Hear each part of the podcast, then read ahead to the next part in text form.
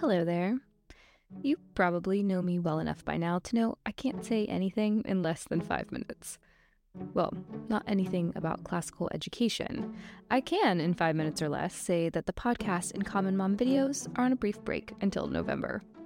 There isn't a life altering story behind this, no children ignored, no house in disarray, no brink of mental anguish. Instead, I suppose it's a rather common story.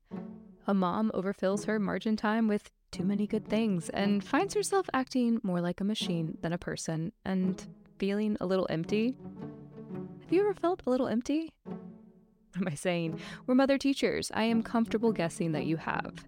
It happens, but when it does, we have to ask ourselves what needs to be done to love well.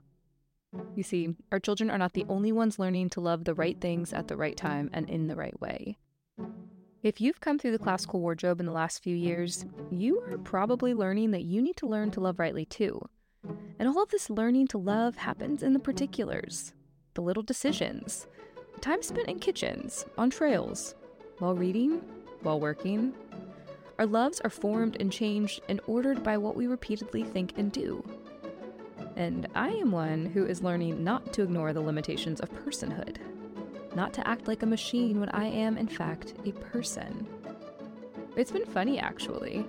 When I told a couple of my close friends that there wouldn't be a podcast this week, one said, Oh, good.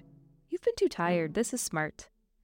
Another said, My best work comes from an overflow of my life, not the bottom of the barrel. And another, Well, she high fived me. And for someone who struggles to not do, it's hard to recognize that I can't always check it all off. It's hard to recognize that I'm not God, and that sometimes not doing is a matter of obedience. Of course, doing is also a matter of obedience. I'm not here to encourage everyone to not do the things before them this week. I'm just here to say that in this pursuit of humanizing life, the good life, we'll have to ask ourselves over and over again what should or shouldn't be done as we learn to love the right things at the right time and in the right way.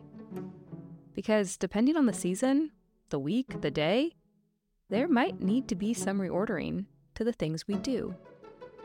Which reminds me of a Parents Review article I read earlier this week. The author wrote In these days of strain and stress, we need to conserve our energies for the really essential things, and it is well worthwhile for a mother to give earnest consideration to the question What shall I do? What leave undone, that I may make my home the abode of peace and joy that it should be? Honestly, that about sums it up. What shall I do? What to leave undone? How will I choose this day to love rightly, to love well?